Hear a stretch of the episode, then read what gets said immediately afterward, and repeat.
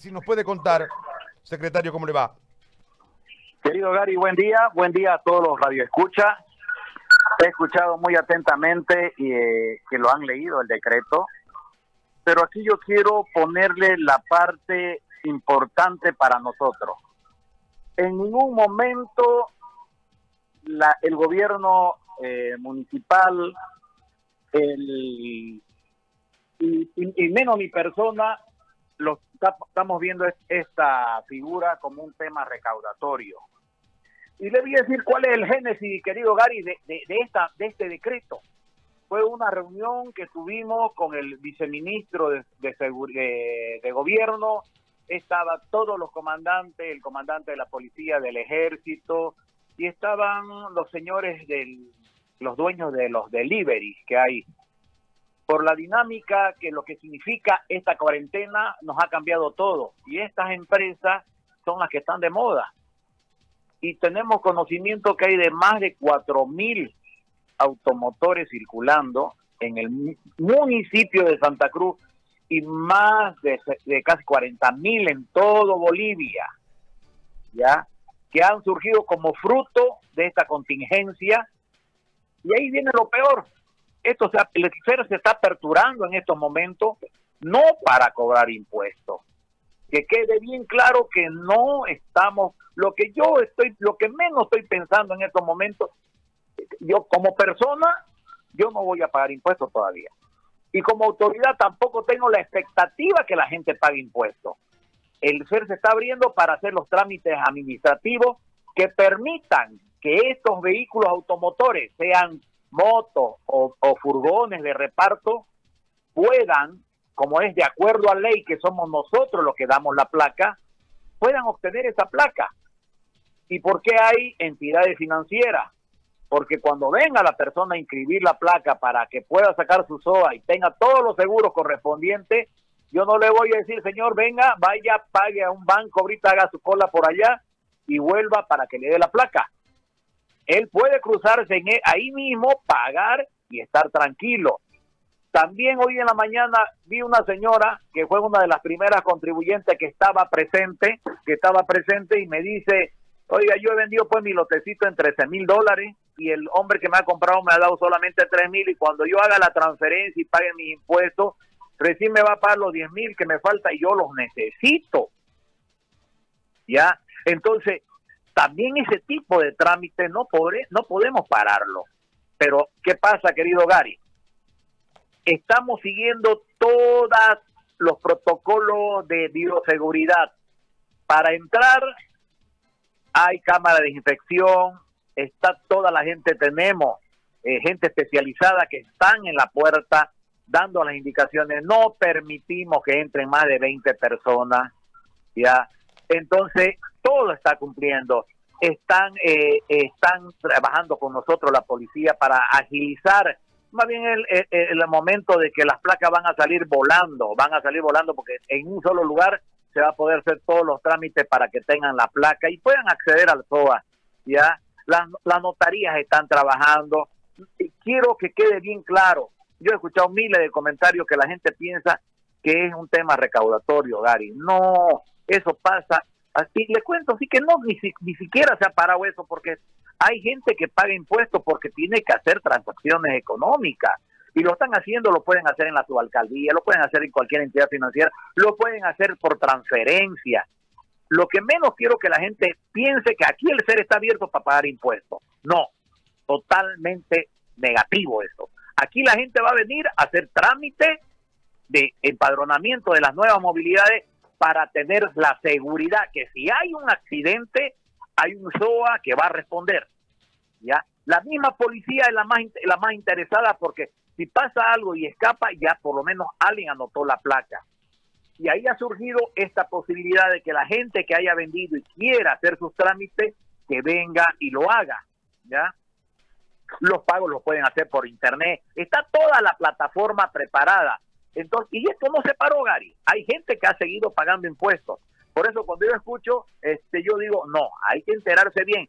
Y por último, usted lo ha dicho y lo ha leído antes que me entrevista a mí. Esto es un decreto supremo que nos obliga a atender más bien hoy día yo medio que medio, me lo que lo que quería torcerlo un poco y decía yo no, voy voy a atender hasta las 12 porque ¿qué pasa si de, de las 12 a las 2 no entra nadie? No voy a tener 20, 30 personas que tal vez están esperando a sus hijos para que le prepare la comida o, o alguna otra circunstancia que tenga que hacer.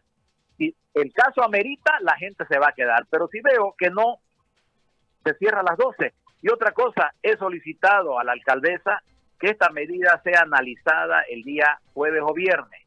Si vemos que ha rendido los frutos, que ha venido la gente a empadronar, y si el riesgo que se va a medir el día viernes de la situación del municipio lo amerita, el, si, es alto el riesgo, el ser se cierra. Si amerita y el riesgo es medio y podemos seguir trabajando siguiendo toda la normativa de protocolo de, de bioseguridad, seguramente seguiremos atendiendo para facilitarle la, la, la vida a las personas, porque esto no se para. Hay gente que está vendiendo vehículos, hay gente que está vendiendo casas y necesitan eso.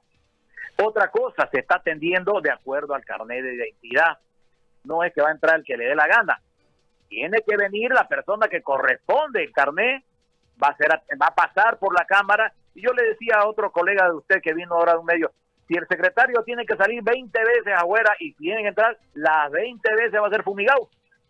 Entonces no queda otra cosa. Vamos a cumplir estrictamente toda la normativa de bioseguridad. Ahora, Joaquín, te hago una consulta desde esta perspectiva que a mí particularmente, por un tema principista, yo creo que en realidad el tema de las autonomías municipales y departamentales en medio de toda esta situación han sido totalmente vulneradas. Pero yo voy a ir al área que corresponde eh, lo, que, lo que manejas ahí en la alcaldía.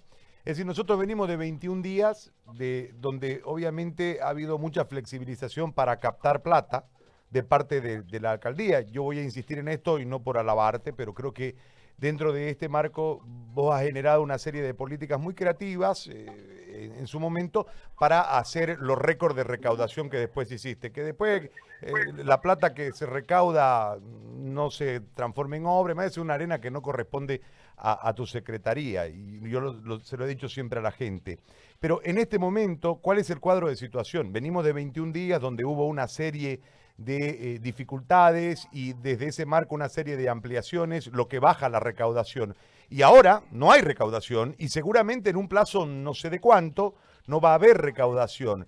En este marco, ¿cuál es el impacto al municipio cruceño que ya de por sí tiene recortes y en este momento más recortes aún de parte del centralismo? ¿Cuál es el cuadro de situación desde lo económico en el ala recaudatoria eh, que vos manejás?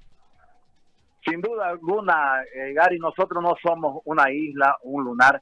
Más bien, este, gracias a Dios, se, eh, miren, nosotros adelantamos eh, durante dos meses el cobro.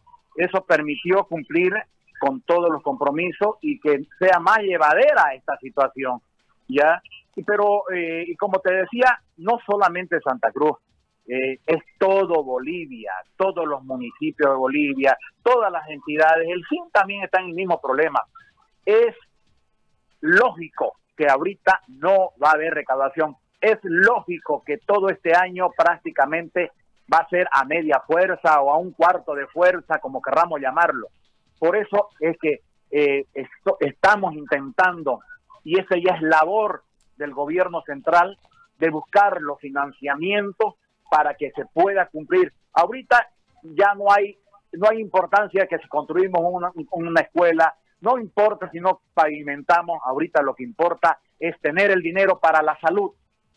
Entonces, a eso estamos apuntando, buscando dónde, quién nos va a dar el dinero, quién nos va a facilitar, así como ha salido que ahí las empresas pueden gozar, hacer crédito para pagar dos meses de sueldo, que yo creo que amerita una ampliación de no de dos meses, sino de cuatro, cinco, seis meses, ya. Lo mismo, tenemos que buscar la parte para atender, pero la prioridad número uno es salud, buscar fondos para que no falte. Yo te digo, si me decís, Gary, del 1 al 100, ¿cómo está tu planificación? Ahorita, ¿cómo está? Yo no me animo a decirte que llegamos al 5%, ¿ya?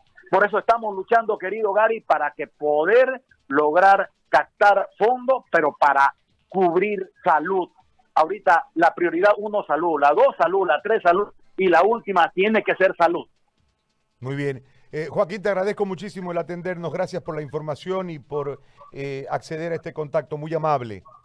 Gracias, querido Gary, Gary, siempre a tus órdenes. Un abrazo, gracias. El secretario del SER, Joaquín Crapuzzi, una realidad eh, compleja la que atraviesan los municipios. Por